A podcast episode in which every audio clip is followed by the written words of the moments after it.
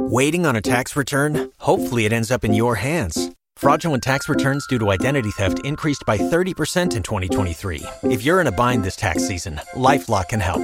Our US based restoration specialists are experts dedicated to helping solve your identity theft issues. And all Lifelock plans are backed by the Million Dollar Protection Package. So we'll reimburse you up to the limits of your plan if you lose money due to identity theft.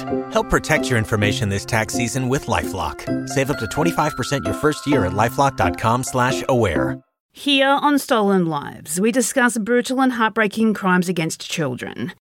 Themes may include child murder, torture, and sexual, domestic, and child abuse.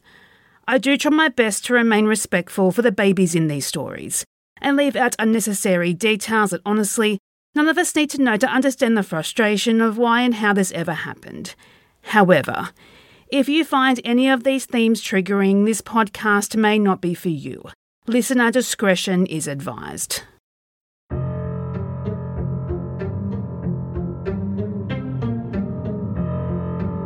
May 25th, 2009, Monroe County, Michigan.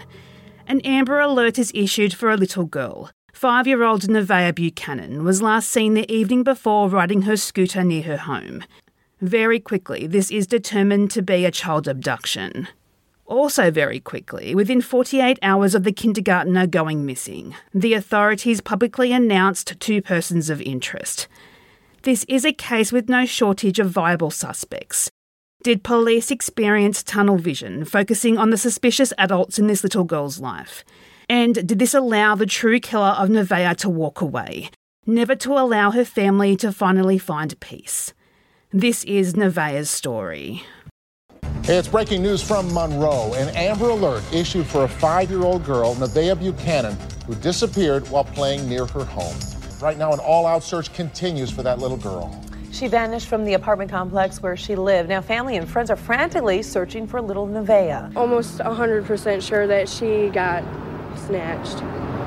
That it was it was just so quickly that I don't think I know that she had to have put up some kind of fight because she is a lot. She is loud if she screams. She is loud when she screams. But I really don't. I think they put their hand over her mouth, maybe put her in the back. Something I have no idea, and I really don't want to think about that. It was 11 days after Nevaeh was abducted that her body was found here along the banks of the River Raisin. It was June 4th when two fishermen found the shallow grave, and whoever left her body here tried to hide it with ready mixed cement. Nevaeh Amaya Buchanan was born February 3, 2004, to parents Jennifer Buchanan and Shane Hinojosa in Monroe, Michigan. Things were not easy for Nevaeh from quite early on in her life. Jennifer and Shane split not long after her birth, and Shane would move to Toledo, Ohio. At the time of Nevaeh's disappearance, he had not seen his daughter in three years and was not part of her life. Jennifer also was not coping with life as a teenage mother. She was heavily using narcotics and was imprisoned in early 2006 for 11 months for burglarizing homes to support her habit. Nevaeh's grandmother Sherry stepped up for her granddaughter and became her legal guardian, which she would remain as up to the time Nevaeh was last seen. It does seem, though, after her arrest, Jennifer turned her life around and was clean and sober, wanting to be a good role model for her only child. Get ahead of postage rate increases this year with Stamps.com. It's like your own personal post office. Sign up with promo code PROGRAM for a four week trial plus free postage and a free digital scale. No long term commitments or contracts. That's Stamps.com code PROGRAM. Nevaeh would later be described as a tomboy at heart. She hated dresses and was her happiest outside in the dirt. She was fascinated with motorcycles and would call herself hot stuff when she rode her own bike, which she pretended was a motorcycle. She loved motorcycles so much she named her favourite stuffed toy Harley. In fact, Nevaeh had a large collection of stuffed animals that covered her bed. Nevaeh also loved trucks and crayons. Her favourite food was macaroni and cheese. She was timid and shy and didn't trust anyone she didn't know, sticking close to her friends, in particular her best friend Austin. In May 2009, when our story takes place, Five year old Nevaeh had graduated preschool and was due to start kindergarten in the September, something that she was nervously excited about. Nevaeh was super smart. She watched The Jungle Book on repeat. Her grandmother would later describe Nevaeh as, quote, having a smile that would warm the room, a personality that would tame the wildest heart, and a love for life that was second only for her love of family. Unquote.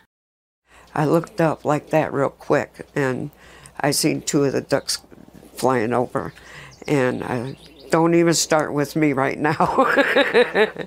but that is her favorite. Like five-year-old Nevaeh Buchanan loved so many things, but ducks and Canadian geese were her favorites. Her grandmother Sherry Buchanan sees the signs when they're there and can't help but think about what Nevaeh would be doing right now if she were here. Yeah, she would have been 18 this year. So it would either have been either graduation or going on to further her education. Who knows? And that's what I miss is that I didn't get to see all that. Sunday, May 24th, 2009, Memorial Day weekend, 6:30 p.m. 5-year-old Nevaeh was spending the early evening playing with the other children at the Charlotte Arms apartment complex where she lived with her mother Jennifer and her grandmother and legal guardian Sherry. Nevaeh had spent the day racing in and out of her family's apartment, excitedly telling her mother about all the adventures and fun she was having at a friend's apartment on the floor above theirs. Nevaeh was having a friend sleep over that night, but this friend arrived at 7 pm without Nevaeh. The friend said she saw Nevaeh not long before, riding her scooter on the road which she knew she wasn't allowed to do. She wasn't supposed to be outside without her mother or grandmother. This was when Jennifer knew something wasn't right. Her daughter was generally quite a responsible little girl and she always followed the rules. Jennifer was not happy and she was ready to read the right act to Nevaeh. She put on her shoes and went down to the parking lot. She caught her breath. There was no sign of Nevaeh or her scooter. Jennifer checked the playground at the neighbouring school, the Hollywood School, but Nevaeh wasn't there either. Jennifer would have felt her heart racing at this point. Panic would have been setting in. Where was her daughter? The next logical explanation Nevaeh was at one of her many friends' apartments in the complex. Jennifer spent the next 45 minutes knocking on apartment doors looking for Nevaeh. Even neighbours' homes that Nevaeh didn't know. A mother desperate to find her daughter. But no one had seen the five year old. Jennifer ran back outside, shouting Nevaeh's name. It was then, when Jennifer walked around the corner of the complex, she saw Nevaeh's purple and green scooter lying abandoned on the ground. Jennifer called Monroe Police Department at 8 pm to report Nevaeh missing, and then she called her mother to come home and help. Sherry raced home from work to support her terrified daughter. Very quickly, a large scale search was arranged with dozens of officers and volunteers coming through the wooded area surrounding the apartment complex.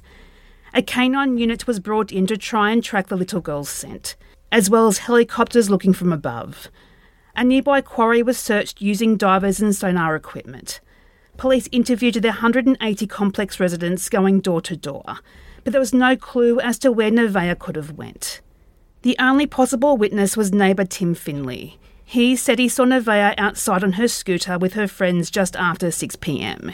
That he went inside, and when he came back outside at around 7 pm, the children were gone and Nevaeh's scooter was left behind. But what he did see, he saw a little red car speeding out of the complex car park. Not long after that, he said he heard Jennifer calling for her daughter. The next day, Memorial Day, hundreds more volunteers turned up in their droves to search for Nevaeh. Despite not being in his daughter's life for three years, Nevaeh's father Shane travelled to help, and this was at risk of arrest for him. There was a warrant out for his arrest because he hadn't been able to pay child support since losing his job the year prior. But Shane was there to do all he could. He pitched a tent near Nevaeh's apartment building, telling local reporters he intended to stay there until Nevaeh was found. The FBI and Michigan State Police were also called in to assist because, given Nevaeh's age and personality, Jennifer said she would never wander off with a stranger. It was believed she was abducted, and at 12:30 p.m. May 25, 2009, an Amber Alert was issued. Jennifer was asked to do a polygraph and she agreed to do so. She would later openly admit that she failed one question, but blamed this on both a lack of sleep and the fact she believed the police were holding her against her will. Quote, I wanted to be out there trying to find my daughter. I understand they have to look at me, but I don't know where she is. Unquote. Now, investigators did confirm Jennifer failed at least one question on the polygraph, but denied that she was being held against her will, that she voluntarily agreed to take the polygraph, that she knew she wasn't under arrest and was free to leave at any time. A candlelight vigil was held in the parking lot of the apartment complex when Nevaeh went missing. More than 200 people showed up to pray for Nevaeh's safe return. As the investigation entered its 10th day, it seemed to be in danger of going cold already. Detectives had followed up on more than 800 tips without developing any substantial leads. They'd interviewed all the residents of the Charlotte Arms apartment complex and anyone who were regular visitors. This included delivery drivers, ice cream truck companies, and mail carriers. But nothing brought them any closer to finding the missing little girl.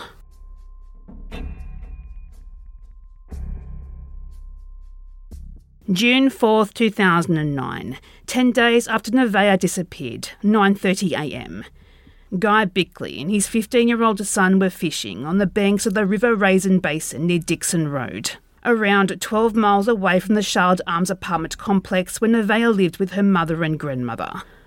While fishing on the rocks, the fishermen noticed a concrete block that was crumbling underfoot. When Guy picked around the hole, curious as to what it could be, he noticed a horrible smell and what appeared to be human skin. Flies immediately swarmed around the crumbling concrete. Guy contacted the police.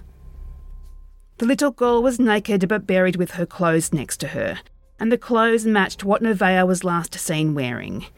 It would not take long for her body to be identified, but due to decomposition, they had to wait for DNA to confirm everyone's worst fears. Just a side note from my research that I wanted to talk about because it is an important factor in Nevaeh being found. The concrete that covered her little body wasn't mixed correctly, which is why it crumbled when the fishermen walked upon it. If the concrete had been mixed properly, no one would have ever known what was underneath. And unless the unlikely chance someone had built on the riverbank and the concrete was removed, it is very probable Nevaeh may have never been found. Just another long term missing person with their family in pain not knowing what happened. A Wayne County medical examiner determined cause of death due to asphyxiation from inhaling dirt. Dirt being found in her nose, lungs, and windpipe. From the amount of dirt in her lungs, Nevaeh's death would not have been quick. This little five year old would have fought for her life, and it is thought that she was buried alive. Due to the level of decomposition, evidence of sexual abuse wasn't obtained. Police have said there is no signs of abuse or trauma, such as no broken bones or bruises to her body. It is believed she may have been held down with her face pushed against the dirt, but again, nothing can be determined for certain. The exact time and date of death is also unknown. What was found was under Nevaeh's fingernails. Several brown carpet fibres were found. The Charlotte Arms apartment complex was searched, but whether carpets matching the fibres were found, this has never been publicly released. Now, there is some other information out there about other potential pieces of evidence. However, these are only mentioned in one or two articles, so I don't know how valid these are, but I'll still mention them today. Rumours of a Busch beer can found nearby, that authorities traced back to a highlight supermarket in Monroe. Also allegedly found at the scene was a 90 pound bag of concrete, and then when authorities looked into that, only a few stores in the area sold such large bags. One of them being the Coleman Cement Company, and maybe or maybe not related, but that particular store had been recently broken into. Again, take all of that with a grain of salt, because it is not widely reported on. And I think if either or both of these were actually the case, it would be more common knowledge.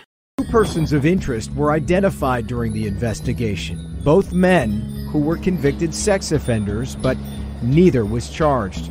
Monroe County Sheriff's detectives remain tight lipped on the current investigation, but tell me it is in no way a cold case.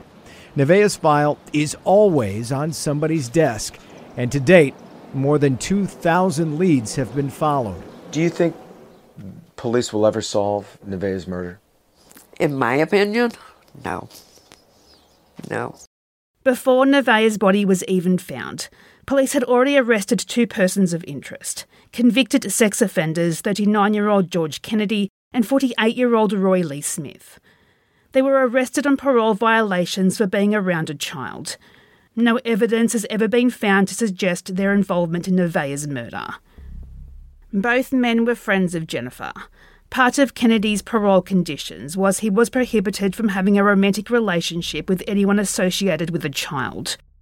Rumours quickly spread that Jennifer and Kennedy were in a romantic relationship, although both have denied this. However, there is plenty of information out there that supports Nevaeh did look at Kennedy as a father figure, calling him Daddy George. Jennifer met Smith through Kennedy, who she met at their parole office in 2007.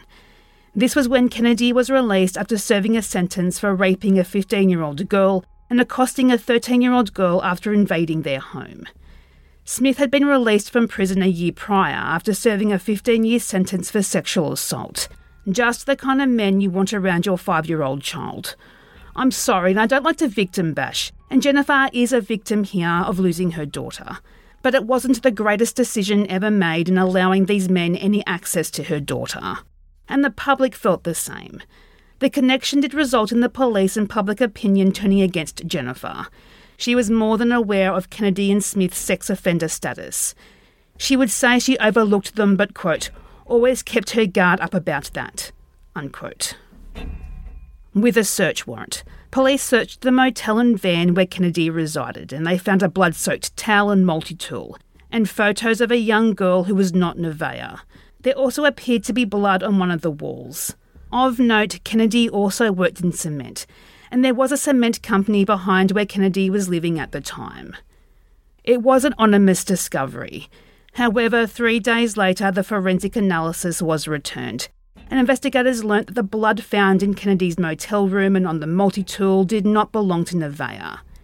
They had focused on him since the start, and the idea he wasn't involved was a massive blow to the investigation. But police would soon have to admit defeat, and police publicly admitted they no longer suspect Kennedy and Smith to be involved with what happened to Nevaeh.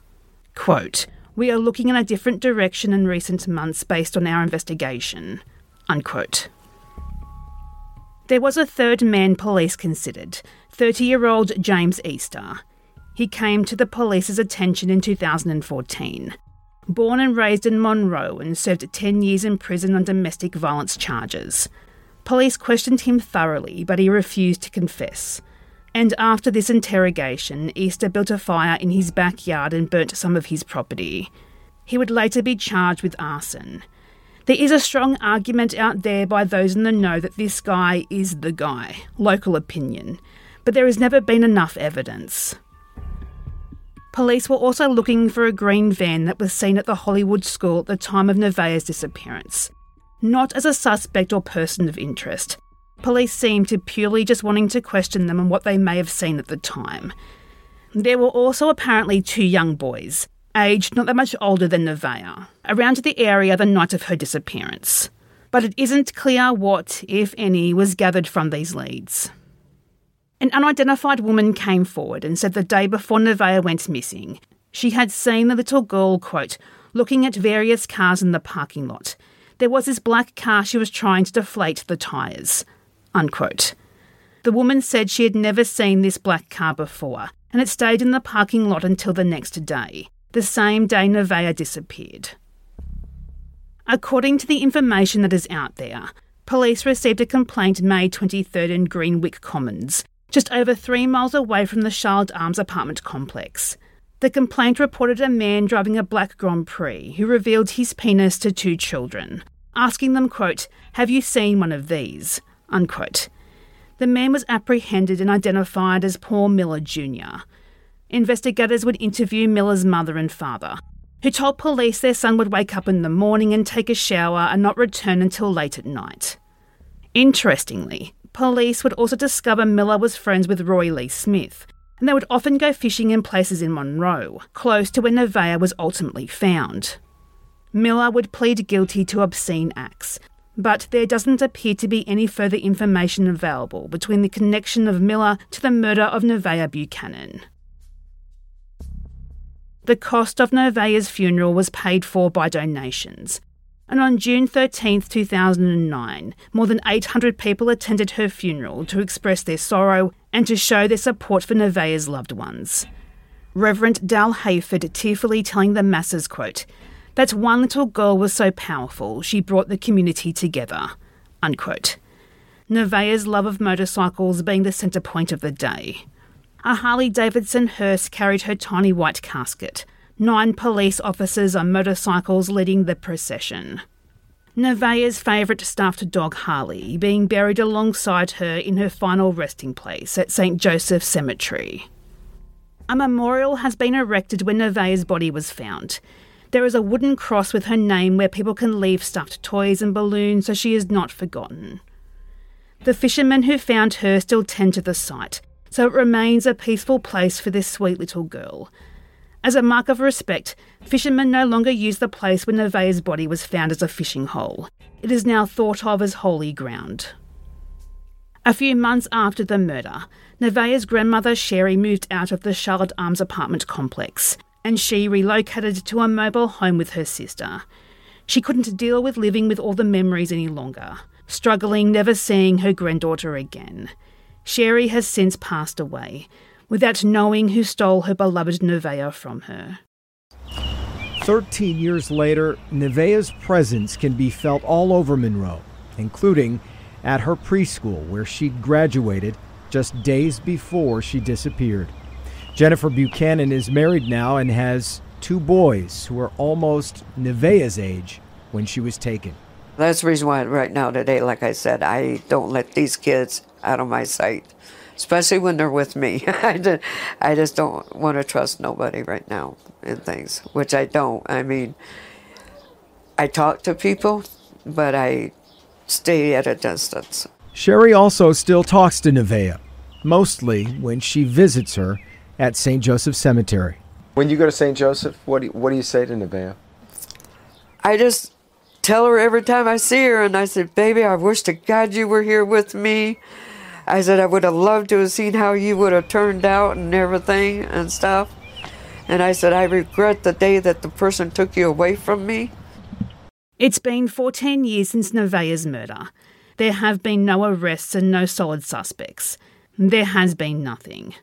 Nevaeh's cousin Risa Smith, who suggested I cover this story. She is still searching for answers. Risa keeps binders of notes and information regarding her case. Risa says the place where Nevaeh's body was found was not easy to get to, and finds it hard to believe that no one saw anything regarding her disappearance. Nevaeh's paternal grandmother, Carla Nash, believes that her granddaughter knew her murderer, and she is not the only one who thought that because before she passed, Sherry would also believe Nevaeh knew her killer. Quote, Nevaeh had to know this person for her to go with that person. Everyone around that apartment said they heard no screaming or nothing. Who could have possibly abducted Nevaeh in broad daylight without anyone noticing? Unquote. Risa supports this sentiment. Quote, Everyone that we talked to said she was very shy and she would not go up to someone she did not know. No one we talked to said they heard a kid crying or screaming or asking for help. Did she know this person and that's why she willingly went? Did she willingly go? No one knows that. Unquote. To the time of this recording, there has been no significant updates on the case in recent years, but authorities do insist this is an open and active investigation. In 2021, they submitted evidence from the case to the FBI for further analysis using technology not available at the time of the initial investigation. There is this hope the new testing may finally reveal the identity of the killer. Nevaeh's murder remains unsolved, and her case lacks the justice it deserves. Anyone with any information is encouraged to call the Detectives Bureau on 734 240 7530 or Crime Stoppers on 1800 773 2587. Even the smallest piece of insignificant information may be just the break the authorities are waiting for.